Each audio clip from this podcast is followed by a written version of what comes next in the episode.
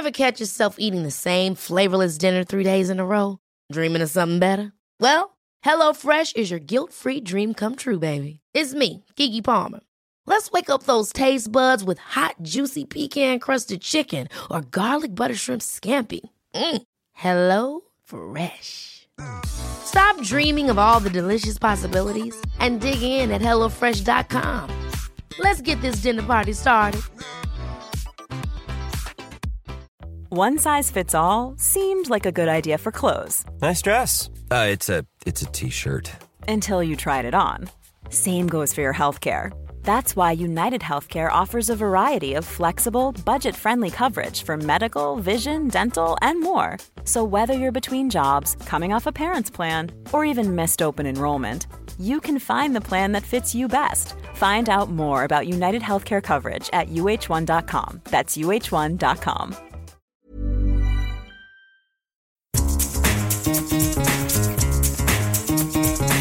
This is the Scummy Mummies podcast.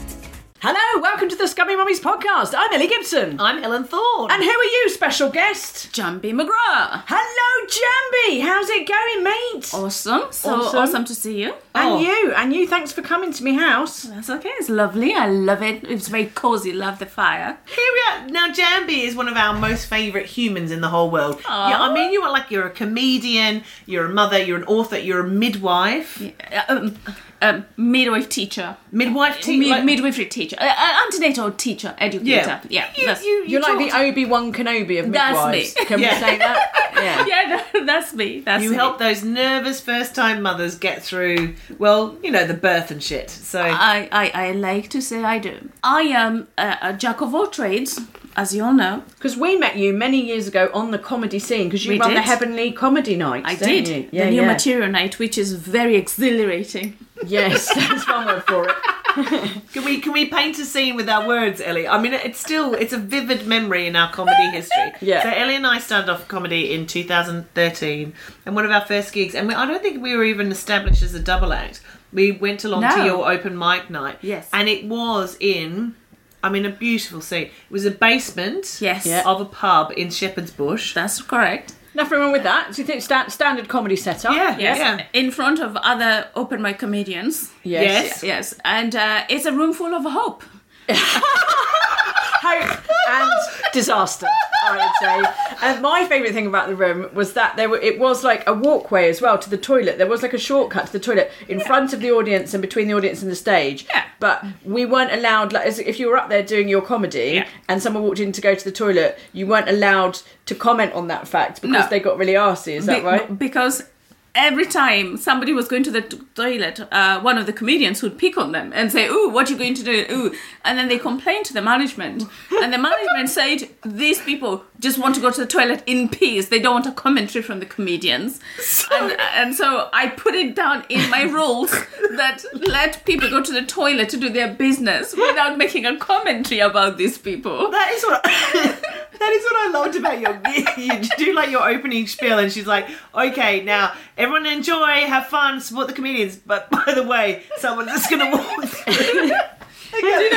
in between jokes. Don't worry, just ignore them. They're just going for a Yeah. piss, you know. Oh my god. awesome.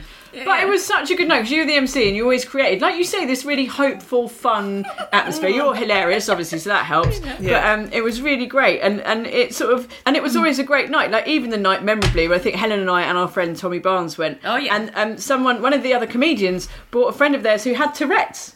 So it was Oh, like being yes, heckled by yes. someone who couldn't help but heckle you. Yeah, Um, uh, uh, uh, and the, well, it keeps you on your toes because, Yes. it, like, if, if, if you got people sort of, um, you know, shouting all sorts of things and others believe- walking yeah. through to the toilets, then it keeps you on your toes. As I recall, they kept shouting petrol bombs, which, you know, again, quite unsettling for the audience and the comedians. if you're in a basement. Yeah, but again, you kind of have to ignore it because you know it's obviously not their fault, and it's No. you know, and it, it's not funny. It's a serious issue for that person. Yeah. So you just kind of have to ca- carry on. And some, sometimes it just landed the same time as the joke. and Yeah, uh, Yeah, yeah, like a- yeah. Oh my god. So thank you. I feel like basically that comedy night and the comedy night is like it that we went. It was basically like you know when that program where people train to be in the SAS. It was Yes. Yeah, like yeah, that. yeah. If you can survive that one, yeah, yeah, Yeah, that was the bit where we were in the mud underneath the barbed wire going, come on, come Yeah. on. With you shouting at us, don't mention the toilet thing. look away, look Yeah. away, Ellie. Just let him go to the toilet. It's completely fine. So thank you, Njambi, for that. Thank you. And you're still doing the Heavenly Comedy Night. Where is it? But it's a different venue now, which I think is a shame personally. But all right, fair enough. Yes. Um, so they, uh, I, I think the, the, the complaints from from uh, people going to the toilet uh, felt a little bit. Un- It ruined it. It ruined it for them. So yeah, I'm in a very very nice venue. It's called the Princess Victoria. It's a beautiful room. It's got chandeliers and it's, it's got lovely wallpaper. But the wallpaper is amazing, but it's got slaves in it. It's like, oh god, Slaves? Uh, slaves, Slaves. Oh. pictures of slaves. It's like Wow. great. I know. Your colonial material must fit right in there. That's great. I was Yeah. like, who puts wallpaper with slaves?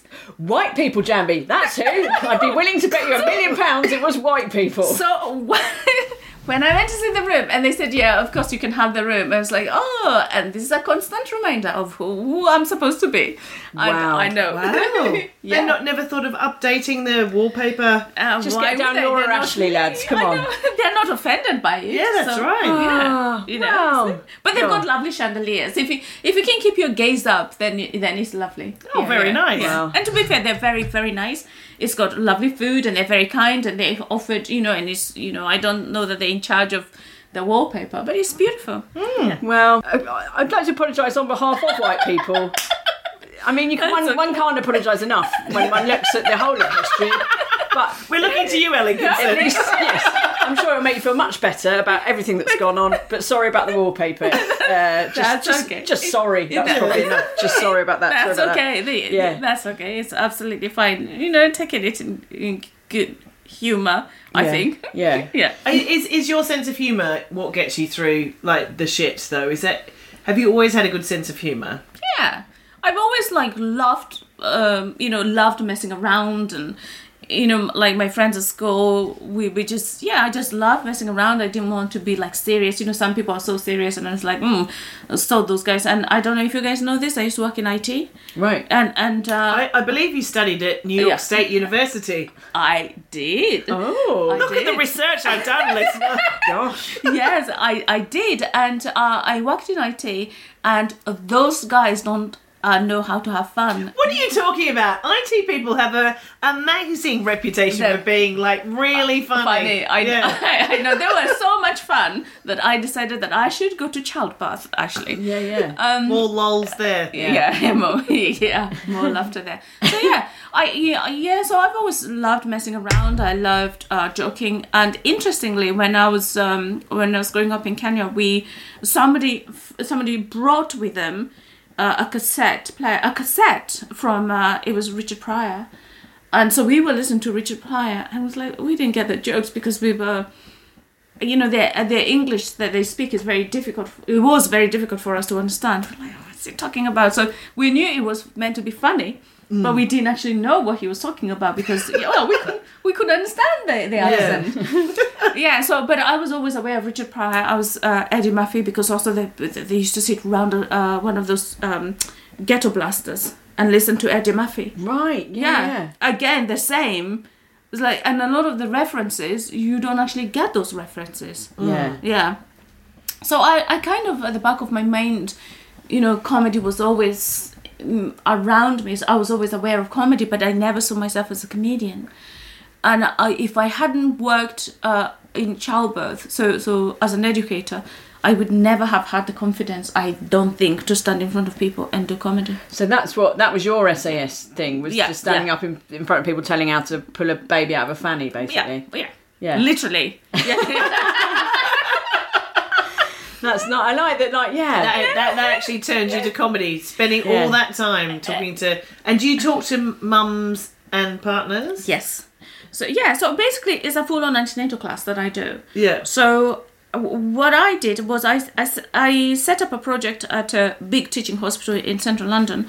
and um, they wanted to know like these factors that influence uh, whether people have a cesarean section or whatever. And uh, so we had a theory that it is information that can influence obviously can influence a lot. So we thought that we would set up a project but then they said access to information for many people especially if you have to pay for classes then that was a barrier because it's a very expensive time. So we set up this project and we just provided free classes for people. And uh, i noticed when it, it, it said free the people coming to the classes like the partners would just sit there on the blackberries or whatever and I thought, hmm, not in my class. So I thought when they come in, I'm gonna tell them a couple of jokes, wake them up, because the classes started at eight thirty in the morning on the weekend. on the weekend. Yeah, yeah, and everyone's most of them had a hangover and Yeah. everything. No man wants to see a picture of Fanny at that time, unless it's on a very specialist website. yeah. Maybe and so, what they're and, and so they, what, but they came in and you know started with a couple of jokes, and then you know it became so much fun. They were like, Hmm. "Oh, that was different," and so one of them su- suggested that I should do stand up comedy. Ah. Yeah, and that's how I got into it. I, I went home and I told my husband, "This man thinks I should do stand up comedy," and he said, "Yeah, do it." Oh, You know, great. that's the kind of man my husband is. He said, "Yeah, Good do old it." Mr. Yeah. McGrath. I know, I know. Oh, So- he's, he's not going to the old meetings down the old patriarchy, is he? No, he's not. good lad. No, he's handed in his membership. Yeah. He's cancelled it. He's cancelled it. Yeah. I just love the idea of you standing up in these antenatal classes going, Yeah. so yes, and then when you're nine centimetres dilated, ignore this man going to the toilet. He's just, nobody say anything. Nobody say anything. That's right. Carry on, just push, don't look. Oh, awesome. So then you just went and bloody did it, Njambi. You're like, yeah, comedy. I can do that. Fuck it. Yeah. Did you say it in that voice? exactly like that. exactly like that. I said, "Yeah, I can do it." And then uh, uh, I, the, the guy that the promoter of the club, he said to me, "Bring me tomorrow. I'll give you a spot." So I rang him. He said, "You've got a spot in two weeks' time." And I thought, oh, "What the hell am I going to talk about?" Like you know, in my classes, I know what I'm going to talk about, obviously, but you know, in front of people in Shoreditch, what the hell are you going to do? You can't bring up childbirth, you know, to this. Oh, you, you literally can. yeah, yeah. yeah. now I know. We've done that in Shoreditch. We, we Yeah. once talked about prolapses and pelvic floors in Shoreditch. Yeah. And there was just, just young hipsters being sick in the corner.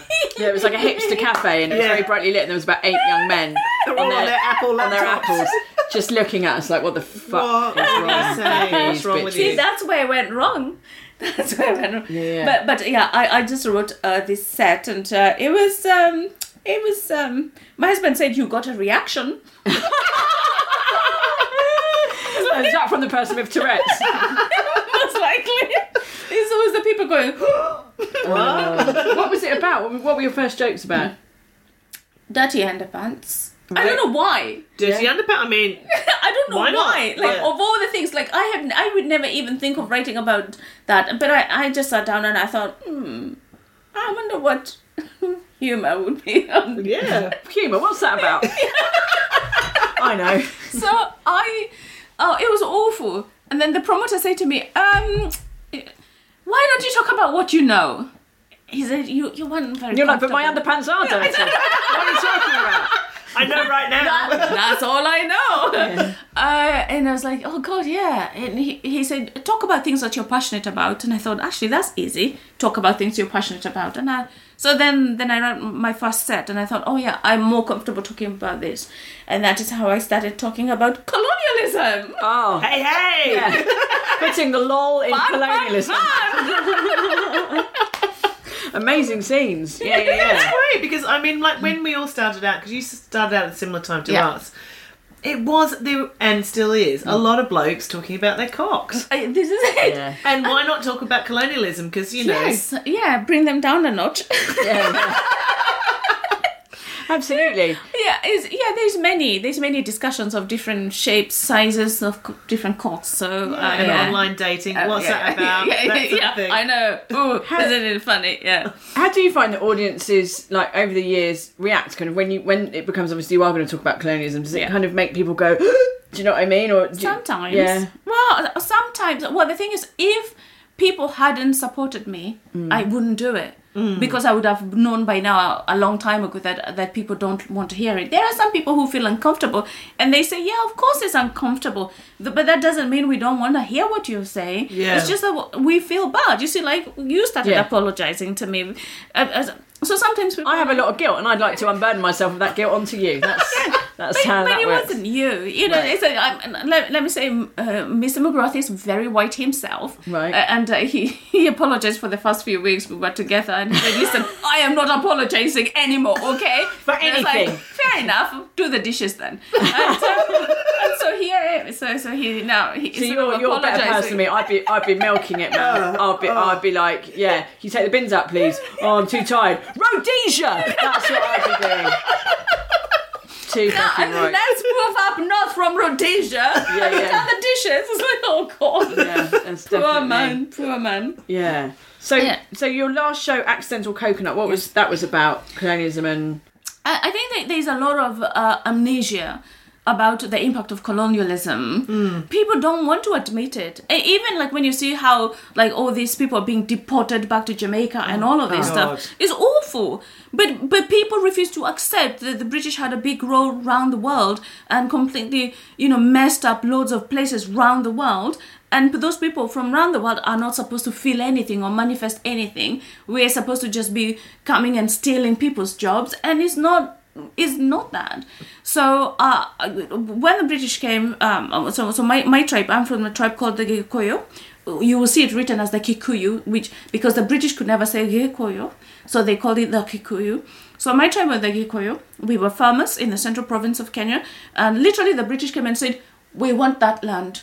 And everybody was like, okay, out, get out, shoot, shoot, shoot. The British want your land, go, go, go, go, go. So where did they go? A native reserve. They were put in a native reserve with no food, no money, nothing. So then they brought in the Red Cross to feed the hungry. Like, what the actual fuck is this?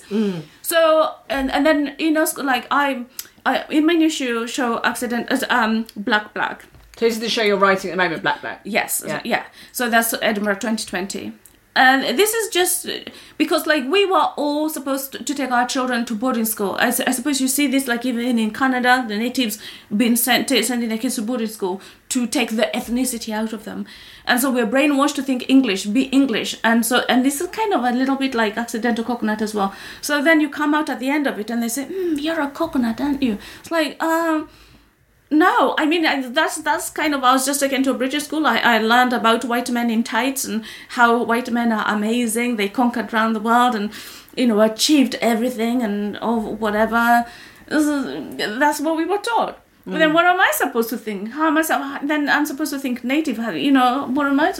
So there is that. Uh, but uh, my my current show Black Black is uh, basically a comparison between my life now in a political backdrop, you know, with the rise of Nazism, uh, socialism, Marxism, uh, I don't know, hideous racism.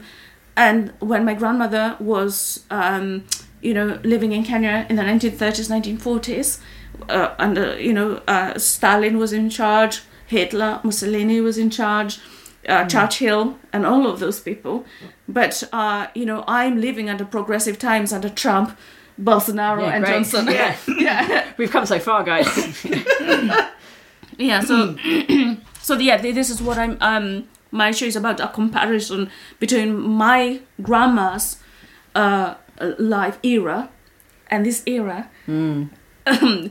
surprise surprise is not that different. Yeah. Yeah, is is disturbingly similar. So I'm looking at the political setup between that era in my, of my grandmother living in Kenya, ruled by the British, and me here living in Britain, ruled by the British, and how they, they lived in fear. You know, as a as a black woman, African woman living in the UK, living in fear because we're now living in fear.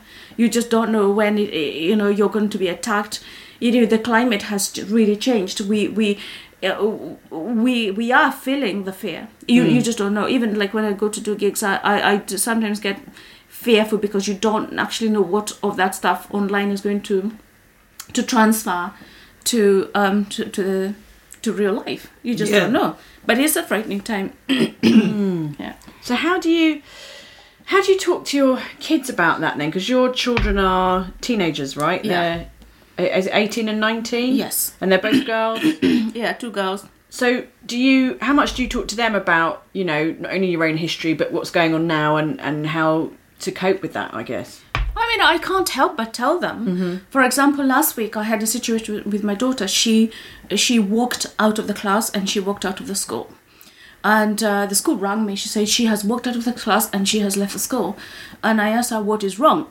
she said I was forced to go to this lecture, and this lecture was being given. And literally, they she she sent me the email um, and about the lecture, it said, this is what the email said.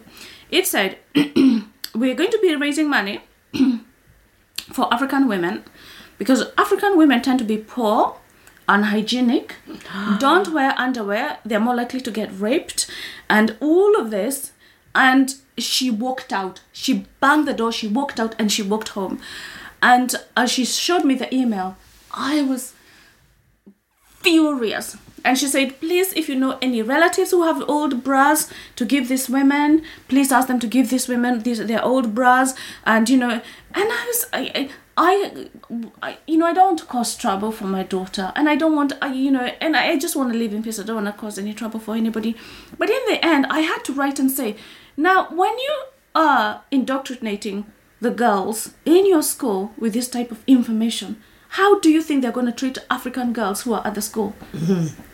if any or oh, god forbid any of the african girls there get raped what, what who is going to be blamed? Mm. They for being unhygienic. And i say to them first of all please do not disseminate ignorant information. African women many many many african tribes are matrilineal which is why they never wore bras they walked around topless because they believed actually they were superior that's why, and to this day, African women have real trouble wearing bras. And you, you do get a lot of like white saviors going to take them bras and get them to wear bras. And this is the thing. And I say to them, from when the white people arrived in Africa, they made their conclusions about Africans. They call them uncouth, dirty, unhygienic, and whatever. And this is what I said to this teacher. And I said, this is exactly the stu- same stuff that you're writing. 200 years later, you're writing the same stuff. And she said, oh, I'm so sorry. Please, you know, come and give a lecture at the school and teach us what we're doing wrong. It's like, first of all, rapists are to blame mm. not the women. Mm. I said women here get raped. Women in America get raped. Women in all countries get raped. Those women are not to blame. The blame goes to the rapists. And also, I don't know if you know anything about rapists. They don't go around smelling people and thinking this one is quite unhygienic. So let's. They don't No. think like that. and uh, yeah, so I was quite livid. So yeah, then I had to sit down and discuss this with my daughter, and I just said, yeah, it's preposterous. So we, we actually, I wrote the email and I said, I can't have this, and and she says, see, this is why I walked out of school. And I was like, yeah, this is the kind of girl I have raised that she's not going to sit down and listen to that stuff being disseminated. And, and I said, actually, what you're doing, you might not know what you're doing, but what you're doing is actually teaching racism to these children. You think you're doing good, but it's not good you're doing. Mm. Because next time they see an African woman, they're going to think, oh, stay away, they're unhygienic. They don't wear underwear. It's just it is mind blowing in 2020 that you I- yeah. that, that this information is being It's crazy. and in an educational setting where you've Yes. you've trusted yes. That these will educate your children and that you yeah, Yeah. she, your daughter did the right thing and obviously Yeah. that she has you know Yeah, and and and the thing Yeah. is that I began to notice that um, my children are mixed race, and mixed race children have different issues that you and I wouldn't have because I know who I am. I'm I'm all African. I grew up in Africa, so I saw African people and all of that stuff. But um, they uh, half English, half half African. And mixed race children can have a different set of um, issues. So when my uh, my my 19 year old when she was doing something called EPQ, uh, this is something they do in um in a senior school, which is like a project, like a dissertation type project. So um, uh, she decided she came and told me, uh, "Do you know what I'm doing for my dissertation? I'm doing something called uh, it's, it's called Am I White or Am I Black?" And I was like, "Whoa, that's deep." Yeah. That's deep. And she said, Yeah, and so so you know, I I I, I was you know talking to her about it, and you know she was and she was saying, yeah, I I have felt different because she says you are different. You know who I am, who you are. Daddy knows who he is, and um, so I, I yeah i wish i had spoken to them in my language but then i did not want to disadvantage them you see because when they go to Really? So yeah, you didn't teach them. Yeah. I regret it now. I, yeah, because I thought, God, you know, they're living here, and you know, the first question they, they the school asked me when I went to I approached them for a place for my daughters was like, what language do they think in? And so you're always worried, always nervous about this sort of thing, and so I didn't. But what I did So do, you thought it would be a disadvantage if they did have that as, Yes. as a language? yeah, because be uh, yeah, looked down on, or I thought so because Yeah. you know if you look at when they talk about failing schools, they will refer to that school as thirty percent of the children don't have English as their first language, and I was always aware that you know my, I didn't want my children to be again have another disadvantage. These things are very subtle, but they put you in your place, and um, so I did it. And uh, but what I did do was um, I started taking my children to Africa. So for the last few years, every year we've gone to Africa. So, uh, and at first, my children didn't want to use their Gikuyu names. they were embarrassed about using their Gikuyu names. They didn't want to write them down. And uh, when we went to Kenya the first time, and they, they were running around playing with girls with similar names and boys with all these, you know, like names that, that they'd had before, but they never really. And then they, th- th- when we came back for like the first time, they were writing their Kikuyu names, like you know, on paper on their textbooks and stuff. So I thought at least it gave them a sense of belonging. And since then, we've gone pretty much every year, and that has really, I think, helped them identify with who they are. They want my girls have very curly hair, and they wanted straight hair. So they spend ages like straightening it, trying to make it straighter and straighter. They get so frustrated if it was damp because it kind of got, cu- you know, they they had so many issues with their hair. We went to Africa and they said all the girls had plaited hair, all the girls, and they were like, oh, we don't, we want to be like them. So so it really massively helped them. So sometimes they braid their hair, sometimes they have it curly, sometimes they have it. So so they just see it as you know we have we have options ra- rather than uh, all our hairs must be like whoever you know with straight hair and stuff. So I, I didn't realize that they, the mixed race children would have those issues because I thought well they're growing up here so uh, what issues would they have? Yeah. So, so I know. You, so you said you would. You, you kind of regret not teaching them the Yeah. language. I'm trying to think about people listening to this podcast. Is there any other th- sort of nuggets of wisdom we call them Yes, usually? Any yes, other that's nuggets right, yeah. you want to maybe pass on to someone who maybe is raising a mixed race child that you kind of wish you'd known? Yeah, I'm well. First of all, um, is so long as you're there for them emotionally, uh, it is really important. But it's good for them to know who they are, even if so. Sometimes, like I know, if say like uh, relationships have so gone, sort of people have parted their ways, and sometimes so I know mixed race children of of parents like that. Sometimes they they, they either grew up with a black mom or they grew up with a white mom. It, it, it's nice to just like expose them to both cultures. So so just try and expose them to both cultures so that it helps them understand the environments from which both their parents come from. And I know it can be very hard some because sometimes people live so far away from anything that is um, you know culturally appropriate and stuff like that. But I was fortunate because my, like my mother uh, still lived in Kenya, so I was able to to um, take them to Kenya. Uh, but but and also maybe look out for books. We're trying to the the Black British writers are trying to say, and I want to write uh, books for children as well. Uh, so that children can actually see themselves in stories and see themselves in books because this is it. If you don't look a certain way sometimes those people are not represented. And this causes an identity crisis and there's a big identity crisis. But people who have got very young children very young babies i would just say cuddle them and just love them because they love you then when they become teenagers Yeah. Oh my god.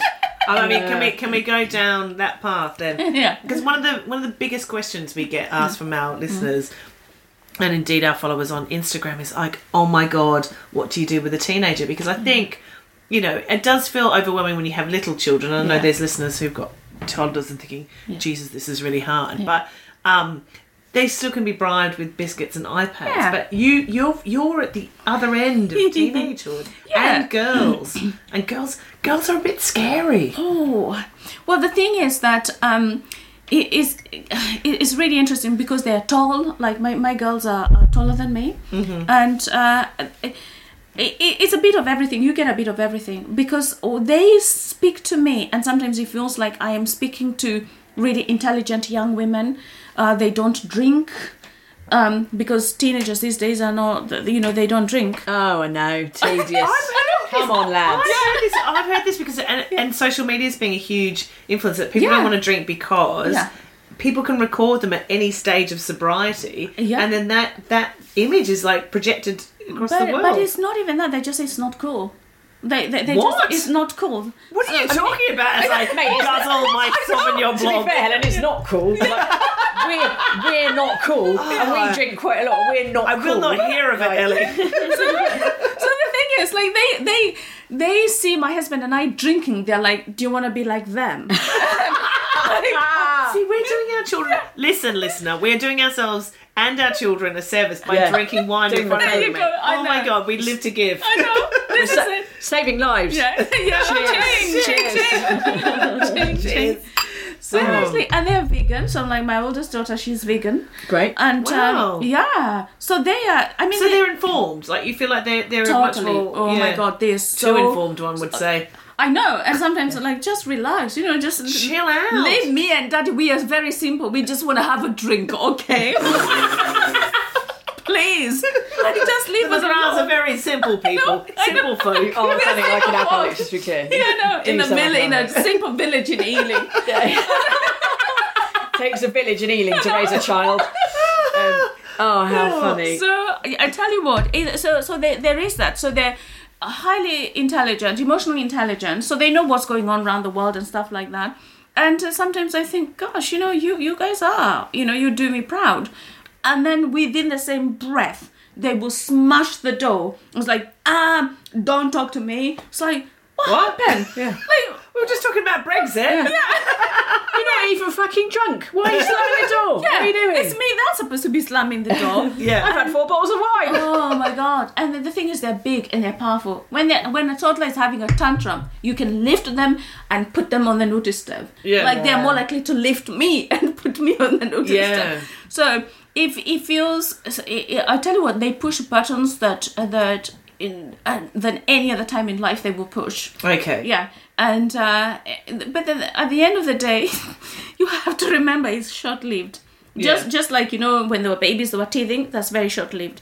When they were toddlers and it was hard, that's short lived. It's always important to remember that that is a short lived thing. Their brains are still developing, because, despite the fact that they are very tall and big and stuff like that. Their brains are still developing. Their hormones are going crazy, Aren't they? Yeah, Aren't they? they are dealing but they're hmm. dealing with so much more they're, they're you know perhaps thinking about boys you know and everybody's talking about boys and all of this stuff and there's so much pressure uh, and and then boys have a different idea about what um, sex should be like because they, you know they're watching porn and stuff like that.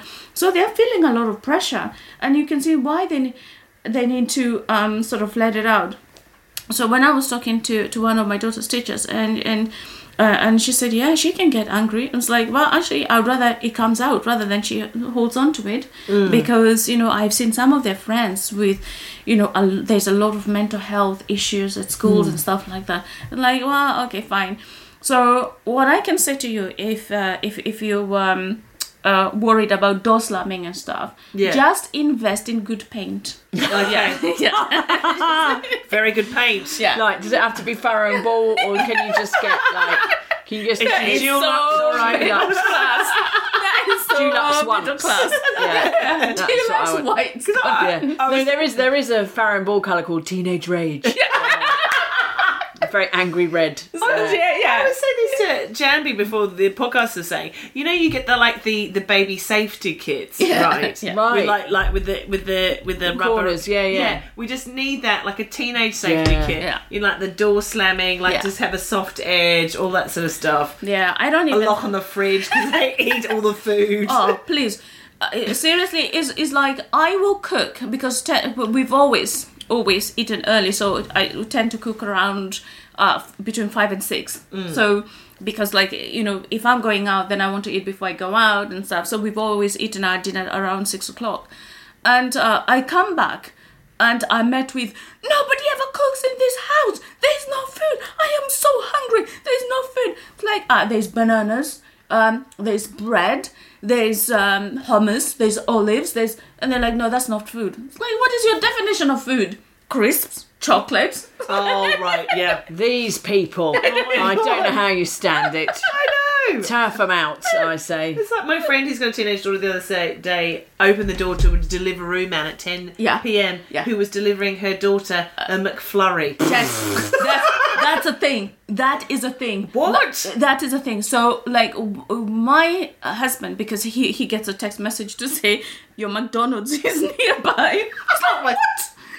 What? and Oh, he says, man. She, you know what she's ordered? Yeah, she's ordered like something like the chicken nuggets and something from Deliveroo. Yeah. It's like, what the actual hell? And um, This is the end of days. This is it is the fucking- end of days, and then she she'll order something from literally a four minute walk to to the to the to the shops, and she will order this Yeah. uh, from from a Deliveroo. It's like, what, why can't you just walk there? And but you know what, my husband and I are like anything for a piece food. You know, it's it's. it's Oh, well, I don't have to get up. I don't have to leave my wine. No, no wonder you two are drinking so much. That's difficult Feed time. yourself. Get the app. Feed yourself. yeah, yeah, we are we are doing a good service to the wine industry. I love that though. Just just get paint. That's that's your that's your teenage Get paint. Njambi's guide Yeah. to teen parenting teens. Just get, Get some paint paint and some Yeah. alcohol, you'll be fine. Genius. Amazing scenes. Hi, I'm Daniel, founder of Pretty Litter. Did you know cats tend to hide symptoms of sickness and pain? I learned this the hard way after losing my cat, Gingy. So I created Pretty Litter, a health monitoring litter that helps detect early signs of illness by changing colors, saving you money and potentially your cat's life. Pretty Litter is veterinarian developed, and it's the easiest way to keep tabs on your fur baby's health right at home. Go to prettylitter.com and use code ACAST for 20% off your first order and a free cat toy. Terms and conditions apply. See site for details. Ever catch yourself eating the same flavorless dinner three days in a row? Dreaming of something better? Well, HelloFresh is your guilt-free dream come true, baby. It's me, Keke Palmer. Let's wake up those taste buds with hot, juicy pecan-crusted chicken or garlic butter shrimp scampi. Mm. Hello Fresh. Stop dreaming of all the delicious possibilities and dig in at HelloFresh.com. Let's get this dinner party started. A lot can happen in three years, like a chatbot may be your new best friend. But what won't change? Needing health insurance. United Healthcare Tri Term Medical Plans, underwritten by Golden Rule Insurance Company, offer flexible, budget friendly coverage that lasts nearly three years in some states. Learn more at uh1.com. It's Now. crazy, yeah. Shall we do some book chat? I was just thinking that because do you know what? Hmm. Njambi's written an amazing book. I know, mate. Oh my ah. And god. it's called Through the Leopard's Gaze. Yes, it is called Through the Leopard's Gaze. What's it about, mate? Me. it's Excellent. all about me. I love you. Thank you. I Tell us more about you. yeah. So um, basically, this is uh, this is a book. It's, it's actually quite quite a powerful book. It's, it's about the breakup of my family, my my family uh, when I was a child, and uh, this breakup was because of a sequence of events that took place, and uh, so I I wanted to write it for a long long time. So when I was fifteen. I sat down and I wrote a few pages, and then I got distracted by something. Some I maybe clapping Your or McFlurry arrived. As a teenager, I had door There's my slamming to do. I know.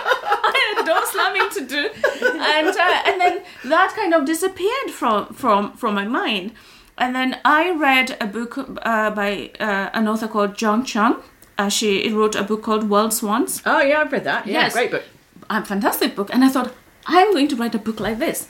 Uh, and because at the back of my mind there was a What lot about of- growing up in China? That feels. don't know if I that's feel, your. I feel like it's been done. don't know if that's your. I if that's your specialist subject, from an African perspective. That has not been done. I'm No, willing to bet. it's good. Willing There to bet. That's, that's a first. there you go. There So- you go. So I, I, yeah, because I thought, you know, but I don't know why, but I got that thought after I read it because I, I love the book. I, I because I knew very little about China, but, I, but it was nice to have the human story and to have the mm, background story. But you know, that was just a thought, and then it disappeared for a long time. And then uh, in 2014, uh, my father died, and my father and I, we we had a terrible relationship because the last time I saw him was when I was 13. And when I was 13 years old, my father was full of rage. He came home one night. He, he said I'd done something and was like, I, I, I don't know what you're on about. I, I didn't do anything. And then he laid into me. And last thing I remember is an object hitting me on my head and I blacked out.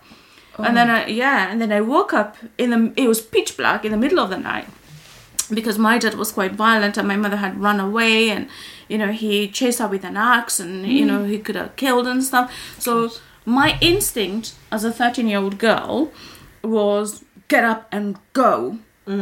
He's coming back. So I, I literally just got up and i walked out. I you know i was walking in the, in the coffee plantations. So this was in Kenya. in Kenya, grew up, in yeah? Kenya uh, on a farm. So I, I was growing up on a farm, farm in Kenya, and so I walked for ages and ages uh, in my pink night dress, uh, carrying my my. I took my suitcase with me, and um, uh, I just walked for ages, and then I noticed a car headlights, and um, uh, the car stopped behind me, and I, I, d- I kept my head down because I didn't want them to recognize me because I thought if they recognized me, they would take me straight back to my And dad's didn't house. want to be there. And, and I didn't want to be there, so I kept my head down. And um, so they just ordered me to get into the car. And I, I just got into the car and uh, and off we drove off. But those men could have been, yeah, they could have done anything to me, but they didn't. So they kind of did. They were good Samaritans, basically. Okay. Um, and so the uh, um, so that was the last time I saw my father. So, where, so where yeah, did where they did you take go? you then? Yeah. So did you did you know they were good Samaritans when you? No, I got in the car? didn't. That must have been terrifying. I, I did. I, I wasn't even terrified. I think, um, and this is what what what, I say is is when you're a child, you don't rationalize in the same way you rationalize now. The fear that I feel for my thirteen year old me is only now. When I was writing the book, I was like, wow, What like. what did you do? Why did you get Wow. that car? oh, yeah, and you. yeah. Some and of the you- things I did in my twenties get not the same, but Yeah. uh, going around Southeast Yeah. Asia, I'm like, oh Yeah. my god. Yeah. Maybe So- my lucky man to be would never alive. do that. yeah you this is it and, and so I, I was like I, how did i get into that but i did get into that car and uh and he just said and i was they they put me between them so i was sat between him and the driver and i just sat there and they could see i was badly injured because mm, you know i was bleeding. I was you know my i was in a night dress. It was covered in blood. So they asked me where are you going? And i told them i'm going to boarding school. They knew obviously i wasn't going to boarding school. They, you know but at the at the time i thought that was a convincing lie. Of course it wasn't a convincing lie. Yeah. and they asked me where is your boarding school? And i just told them this town uh, near where my mother lived. And that's where they dropped me. So they took you to the town. yeah And, then, did you find your mum or how? yeah, yeah, yeah, yeah. So, uh, so I, um, I went, um, uh, so I was, yeah, so I mean, I describe all of this in the book. I, so I, I kind of roughly knew where my mother lived, uh, because she was working in this hospital.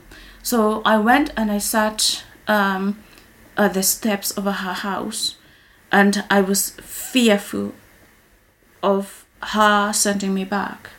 And so it's when I, I was sat on the steps crying that I had her voice because she was doing night shift. So she was coming in the morning. So in the morning, she saw me there. It's six o'clock in the morning when she saw me there in a pink night dress covered in blood. So you can just imagine Oh my gosh. what, what um w- w- yeah it, it was incredible it was awful and uh, so cut a long story short um we move on and um i come to london and i meet mm, dave and we're happy we have children.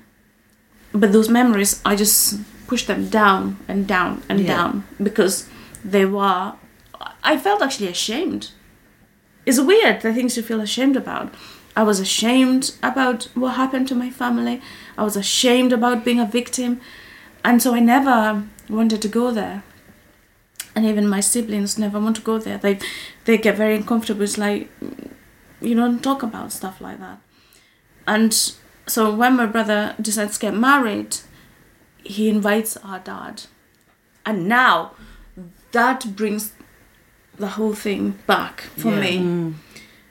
And I'm, I'm beginning to lose the plot. I'm like, oh my god, how, what am I gonna do? How am I gonna be? So I'm sort of hyperventilating, thinking, oh my god, I, I'm not gonna go to the wedding. I will go to the wedding. What am I gonna do? And then I think I'm gonna I'm gonna talk to him, and we don't get a chance to talk to him. And uh, by this point, I am now. th- th- Everything has come up. It's now just so there, ready Yeah. for me to to face. And then I say, um, was the, the- so I plan the meeting. The meeting goes horribly wrong because he brings his entire family, Your dad. Your dad. Yeah. And does he have a new wife? wife, and, new children. Yeah. Wow. Wow. And I, so by the, that point, I'm now completely and utterly livid. And I um, then the wedding happens, and it and it's fine, and um, and then I say to him, I need, um, I need to meet up. We need. I, I need to talk to you. And that so I and he says fine. So it's fine. We're gonna meet up and uh, I get a call. He's died,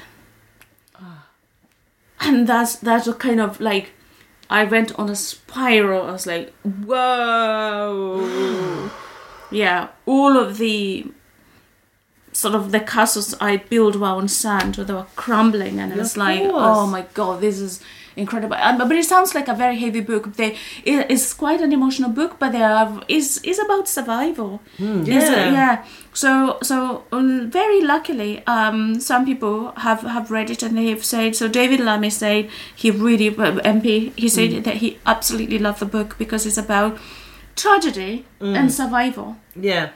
And so, if people are thinking, "Oh my God, it's too heavy for me," it's it's, it's a human story, and uh, you will hear things that will surprise you, things that you know you might, think, "Oh gosh, I can't believe that," uh, and some things that will. So people have. I tell you what. Some people have messaged me to say they read it, and everybody's reading it in a day, so no pressure. Right, yeah, yeah, yeah. yeah. Unputdownable. Unput That's- down, that's yeah. Not That's your it. words, other people's That, words. that, that's other David people's- Lammy, MP. Yeah. yeah. I, I saw, I, I was going past Tottenham Court Road and I saw a shelf of my book. Ah. Amazing. I know. I was Nice. like, I was like, We've been, to, we've been to that Foyles and bought our own book there. Yeah, yeah. I bought our own book in in Bluewater Waterstones. It was a, it was a No, now day. no more copies are available, so we J.R. bought the two, Hartley. Yeah, the yeah. two, the two copies. So, have your kids read the book? It- so they say to me, uh, they wouldn't. uh, Well, my, my copy arrived last late last week, Right. and they said they want signed copies. I only got them last week because I, I know. Sign, Fucking precious. I know. Sign the fucking thing, mummy. Are, are you nervous about them reading it, or are you, are you alright with it? Do they know all the stuff that's in it Any of anyway? the stories. S- you know, when I was writing it, sometimes I would read it aloud so they could hear some of the things. I think they they, they don't know the full details of everything, Yeah. but they know the fragments of it. You know, I kind of they know the story because like they were at the wedding and Yeah. all of that stuff. And Dave has uh, downloaded it on Audible. This is your husband. My husband, Not not the um, popular comedy channel. no, Well, we're not that familiar.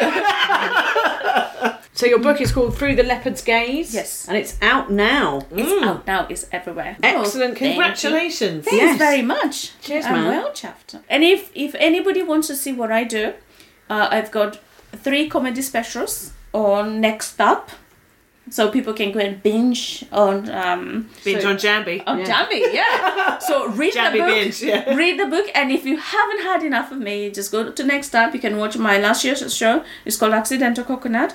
Then you can watch the year before that. Uh, oh, what was that? Um, African in New York, and then before that it was um, Breaking Black. Fantastic. Oh, it's all it's all going on in my the God, Njambi world. She's actually organised with their comedy Yeah, stuff. she's Really, actually, really good. you know. Yeah, Anyway, but well done. You guys are doing amazing. You know, Oh, your we're shows all right, and man. It's fine. podcasts. You It's know, fine. we're not we're not tackling colonialism. We No. just we just tell some, we just tell some tit jokes. Yeah. Really, it's not that big a deal. it's deal. important. It is important. We'll see. We'll see. History, history will be our judge. Uh, it already is. you know, but people will look back and say they lived well. You know, Yeah. they I tell you a- what, we don't have any slavery themed wallpaper, so we've got that going for us. We've got that going for us. progress. Tick that box, Ellie. Uh, by the way, um, don't go in the downstairs toilet; it's broken. Um, anyway, uh, I'm joking. I don't have slavery wallpaper. Uh, so anyway, um, now we do like to end the podcast, Mm. Njambi, with a scummy mummy confession. Uh, I'm going to start this time. Uh, so I took my son Charlie away for a little bit of mum, mum and son time at the weekend. We went Oliver James would be pleased. Yeah. um, so we went to Brighton. It was all very jolly, um, and he's eight, my son Charlie. So it was yeah, it was He's really gorgeous, nice. yeah. yeah, he's, he's he's good times. Yeah. So um, and we uh, we got to the hotel a little bit early, so we are just waiting for our room to be ready. So we thought we'd have a lovely drink in the nice seafront bar, very nice. Hmm. Yeah. And we were sitting there having a drink, and I looked over, and there was um, a sort of bloke a bit older than me, and his mum, who was really quite old, and he was helping her and calling her mum and stuff. And they sat down, and I think his his wife or his partner was there as well, and they were like having a lemonade, and it was just it was just a nice little scene. Civilised, yeah. And I said to Charlie, like, oh, look, you know, I hope, you know, you, you could take me out for a drink one day. That would be nice, you know, take me out for lemonade. And we chatted about it. And then, anyways, we were going to go to our room. We walked past them and they sort of gave us a smile. And I said, oh, and I said to the older lady, um, oh, it's nice to see you out of your son. I've just been telling my son, blah, blah, blah. And then her son said, oh, yes, this is my mum. She's 99. And I said, oh, wow, that's amazing. incredible. And then I thought of my own grandma, and I just sort of, you know, said, "Oh, yeah, my grandma's a hundred." And then Charlie said, "Yeah, but she's not now, is she? Because she died." Oh and I was like, oh, "Oh, Great. Because immediately I'm like, why did he say that? But also I'm like, why did I say that? Because she is dead, and who Yeah. cares if my grandma's a hundred? Yeah, but I win. Yeah, and now we basically told this woman she's got 12 months to live, and oh my god. And then I said, really unhelpfully, I was like, yes, darling, but we don't talk about that, do we? So then it's even more weird. yeah. So now we've got Oh, this dead it. grandma that we never talk about. For what reason? For what sinister reason? no one knows. you.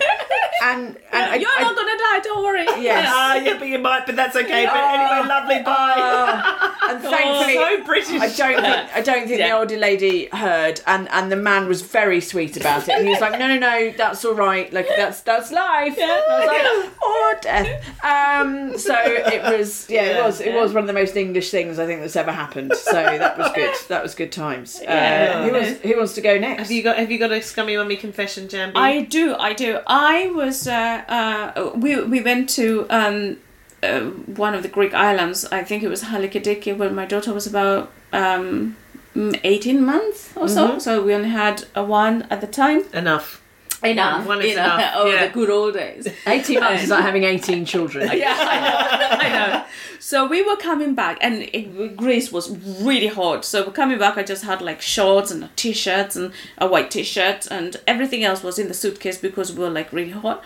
And uh, uh, and then she she did she did a poo as they do, and I said to my husband, "Oh, let me go and change her." So I went to the uh, plane toilet, and she was freaking out. She was claustrophobic. She every time I laid her back, she was like screaming. I was like, "Oh God, I can't do it in here." She's freaking out. So I thought, "Oh, fine, I'll, I'll take her back, and um, and then probably I'll just do it on the seat or whatever." Uh, so took her back, and by this point I had taken off her trousers, and then I carried her back. Lo and behold, it had leaked all over my t-shirt, all over me Oh, Njambi. Oh, Njambi. all over me. And by the time I got to Dave, it had leaked everywhere. Oh. And we were like, oh my god. So gross. As it's disgusting. And uh, I didn't even have a jacket or anything Oh, else. I no. could take off my t-shirt. No, because you, yeah, you're in like minimum clothes. Yeah. And uh, I was, and then just going through the airport with me covered in shit, and uh, you know, with my attaché case, and there's nothing to see here. Please Styling look it away. out. And, uh, look away. This is a new. It's organic. It's organic. Oh my god. Yeah, so that was I've never forgotten that, and uh, sometimes I think "Mm, I should do the same to you. Your time will come, Janet. Yeah. Oh, Very oh, nice. What a lovely story. Yeah. Uh, Helen, have you anything to share this week? Yeah, um, I just want to say because people coming to our new show, we we talk about the joys of uh, accidentally having a, a wee in the pool as a mother. just a little, you know, little treat. Accidentally. yeah. Okay. That's what we call it these days. Yeah, yeah. accidental wee. Anyway, so I thought I could get away with it, right? But I, what I had forgotten was, and and and uh, you know, top fans of the podcast will know that I like a Berocca in the morning, and I I did this wee in Forest Hill pools.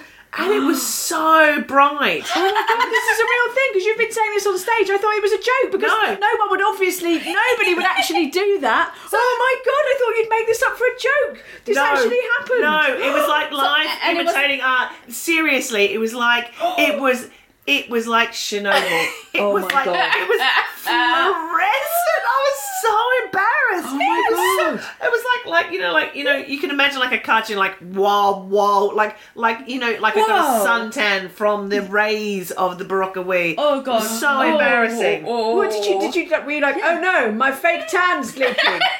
Oh, oh my god. Oh my god! I was like standing in a yellow cloud. It oh was Oh, no. so. It Oh was my God. so bad. I was like, why did I think that was a good idea? why? Why did I do that? Why in going? I know. Uh, uh, I'm, I'm really, I'm really with it. I'm like, what Sometimes I'm you I'm like, you, you should have said, "Oh, look, it's magic." Could it be magic now? how are you still alive? That's, we've made it to 41. I don't understand. I know. I, ne- I I was thinking about this today, and I thought I nearly did a, a game on the podcast tonight about the reason I have gone to the doctor. because there are just times where, like, I've been to the doctor once because my farts are really smelly, and like she was like. Really? Really? You know, She's like, "Are you eating too many lentils?" I was like, "Maybe." I was like, "But is there some?" I said, "Is there something wrong with me? Because my farts smell really bad." She's like, Yeah. "Oh, she's like, just go, just, just Yeah. please, just go." And then, you know- then you there's know- another um, time I did a poo that was in the shape of a tennis ball, and I went there and I said, You went oh. to the doctor because you did a funny shaped poo. Please don't tell me you took the poo to the doctor. "No," I was like, "But it was like." But it was like perfectly spherical, and I said, "Oh, is that something bad?" And he's like, "Do you want me?" To, he said, "Do you want me to have a look at your ass, like at your bum?" And I was like, ah. "Yes, please." He's like, "Really?" I was oh. like, "Yeah, could you just have a look?" And he's like, "And he pulled up a glove." oh god. And he's like, oh, your arsehole's shaped like one of those. That's what it is. Doof, doof, doof. Oh my oh, god. I know, Mate, I like stop leave- going to the doctor. I know, oh I've got to stop. Oh. Whoa. Yeah, Oh. that's that's something. I mean, Yeah. anyway, I feel like we've covered a lot of topics. Unbelievable. do, do you know? Do you know what you should you should you should drink? You should drink kefir milk. Oh, I see. Yeah. I had And some what of that does the other day. Is that good for you? It's very good because it sounds like now this. You can come to me. n- Don't go to the doctor again. Oh, Yeah. I, I would prefer it because you. The doctor Yeah. would prefer it. Because Fuck I tell you what, I'm sorry, in your NHS. I've wasted your resources. You're the reason the NHS is connected. Imagine if everybody went to the doctor every time they did a patient zero. Every right. time someone did a smelly fart, Yeah. they went to the fucking doctor. Sorry, don't tell me again. You Jesus. will smell it. Uh, so do you know? A sample jar. Oh, God. But do you know So what it sorry. is? Yeah. It- it- sometimes in life, you you have an imbalance between good bacteria and bad bacteria. Mm-hmm. Yeah. If you've had an imbalance of um, sort of both, so you have more bad bacteria, mm-hmm. they create more smelly. Yes. So if you drink kefir milk and you drink something like kombucha, Mm-hmm. you feed the good bacteria, so they grow and they multiply, and they overpower the bad bacteria. Amazing. So the good ones don't smell as bad. So we're saying. So yeah, the, the good ones. The good ones overpower the bad bacteria. The bad bacteria they cause a lot of wind, basically. Right. Think of it like this: if you've got a farm and you've got animals and you feed them well, they they will do the job, yeah. uh, and that's what you're doing with your bacteria. So think you've got a farm in your gut. So I've if got so, a, I feel like sometimes there's a farm in my gut. Yeah. yeah, yeah, yeah. I, I, Wowzers. it smells like there is. Yeah. It's shared, shared many a room and a Oh, van. oh, really? Oh, Yeah. poor oh, dear. Ellie. What should you Yeah. do if you're on your farm and your cows are shitting tennis balls? What do you do then? you just eat more yoghurt? I- yogurt? So sorry, doctors. I'm really sorry. Well, thank you, Njambi. You've just saved, saved the N- NHS ten thousand pounds a year. Put that on the side of the fucking bus. Yeah. Oh, I'm going to go to the doctors my eyebrows need plucking. Is there something, something wrong with me? My toenails keep growing. Help me, doctor, help me. I, I think a lot of mums and, and dads will appreciate this one. Did your kids ever get nits? Nits. Oh, God, yeah. Last no. week, mate. Yeah, yeah. Oh, all the time. Don't worry, we've all disinfected ourselves. Okay. We're all Yeah. fine. Yeah, yeah, Well. Well, the thing is, like, um, I, I was so unfamiliar with nits, and uh, I, now, like, we were talking about racism and stuff like that. I didn't know white people got nits. You are so racist. Oh my god. Get out of my know, house. right? I'm offended. I'm offended. I know, right? But I found out when my children came home, and my daughter was like, "Oh, mommy, my my head itches, my head itches," and I was like, I parted her hair. I was like, "You've got things flying in your hair," and she said, "Yeah, I've got needs." I was like, "How do you know?" This is because everybody in the class has them. It's like, oh my god. And we used to share brushes and everything. Mm. And I was like, you know, like when I'm teaching, I've been really scratching. Oh, oh no, oh no, oh no. And I thought, oh my god. So so I started looking, oh, what what do you do with nits and stuff like that. So Yeah. you get a nit comb. So Yeah. I got a nit comb. Except my hair is afro. I mean, this is not my real hair, you can see. But my hair is afro. Yeah. That nit comb will not go through that. Right, okay. Fucking racist combs. I, I I've had know. enough. I've had I know. enough. They are designed for white people, seriously. Oh, and I fuckers. was like, oh my god. So I got rid of all the nits on my children's hair. But my own hair, I still had nits. The only thing that could shave me was a. Psst. I had Buzz cut. Yeah, I, I, I, the reason I told you this is because I went to the GP. I went to my doctor. All right, yeah, yeah, I've got I- nits. Yeah, I've, I, I've, People! You're everything that's wrong with this country. Small shits and nits. Oh God. it's me and you. I bet you I was So behind sorry. you. Help me, help me, doctor. I've forgotten how to wipe my ass. Can you do it for me? That's right. and, and he was so good. He was he picked a few, and he was like, "Yeah, I can see them." He picked a few, and uh, he, he was Absolute so nice. No, but then I wanted him to give me a prescription of like acid strength stuff Yeah. because the the nits Bleach. the, you the just need- wanted to get. yeah because the nits in in this country, I think they they are resistant. To the Yeah. stuff you buy over the counter, they like drink it for fun. Yeah, so the only solution for me was to shave off my head. I took sh- shears and just went zzz, zzz, zzz. Wicked. I like it. I'm mm. into it. This is like this is like Bold. you had like your Sigourney Weaver mo- moment in Alien Three, uh, Yeah. where she just Yeah. went. Zzz. Yeah, I, I did that. My daughter saw me, she screamed. And I'm like, I don't know what else to do. It was a f- few years back, so I've got hair now. Mm. Yeah. Yeah. Well, fuck head lice. Uh, mm. Fuck Yeah. white people. I think we established that. That's Yeah. good. Yeah, I do. And Yeah. buy, buy Njambi's book. Buy Yes. my book, buy my book. Um, yes. Yeah. Through the Leopard's Gaze, out Yeah. now. What's your comedy specials on NextUp? Yes, my comedy specials are NextUp. Um, there we go. Our book, of course. Still in print. I say, of course. Who knows how much longer? We're running the marathon, so Ooh. yeah. Aren't we just? Nice. Uh, I just I ran a cheeky half marathon today. Oh, look at oh, Drop it there. Oh, I ran a half marathon. Now, I'm, now, I'm from Kenya. I haven't even run a single marathon. You think I would have run a marathon sake. by now? Come on. You, Ah, they're your words, not mine. Um, if you want to be racist by yourself, that's, completely fine. But you really can't ask, ask us to join in. There's, there's I will have history. there's none of your history. racism. She came here, racially abused herself, Yeah, and then yeah. pissed off. Outrageous, outrageous. Banged on about nits and then fucked off. It was good. Um, Comes over here. Yes. Oh, well, thank you so much for listening to the podcast, and thank you, Njambi, for being an amazing guest. Thank you so much for having me. It's been so much fun. Oh my god, I just, you guys are, are the best. I love you, and uh, thank you so much for having me. Oh, we love you too. I love you more. Oh, well, now it's a competition. Excuse me, we'll have to stop the podcast. We're all having sex. Yes, Um, yes. Goodbye. Oh, I can't, I can't, I can't press stop. You don't know where my fingers are right now. Anyway, it's so slippery. until Masters University. Oh, please God, let's end this. Until next time. Bye.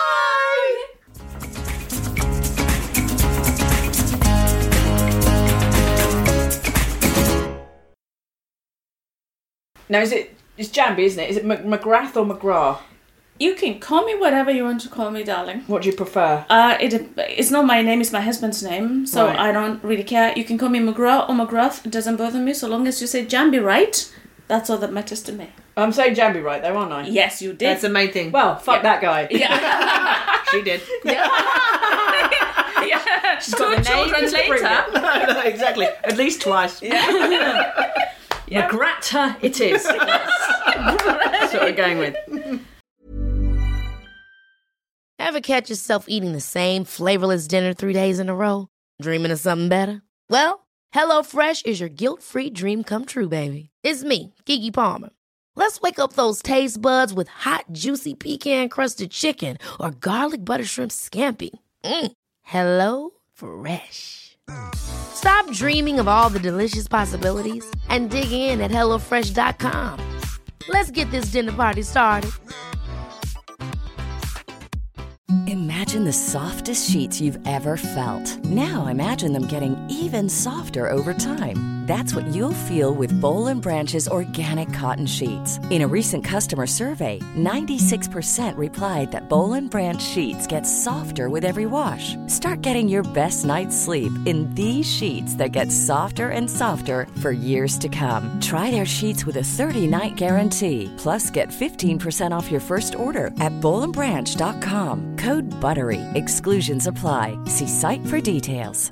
Hi, I'm Daniel, founder of Pretty Litter. Did you know cats tend to hide symptoms of sickness and pain? I learned this the hard way after losing my cat, Gingy. So I created Pretty Litter, a health monitoring litter that helps detect early signs of illness by changing colors, saving you money and potentially your cat's life. Pretty Litter is veterinarian developed, and it's the easiest way to keep tabs on your fur baby's health right at home. Go to prettylitter.com and use code ACAST for 20% off your first order and a free cat toy. Terms and conditions apply. See site for details.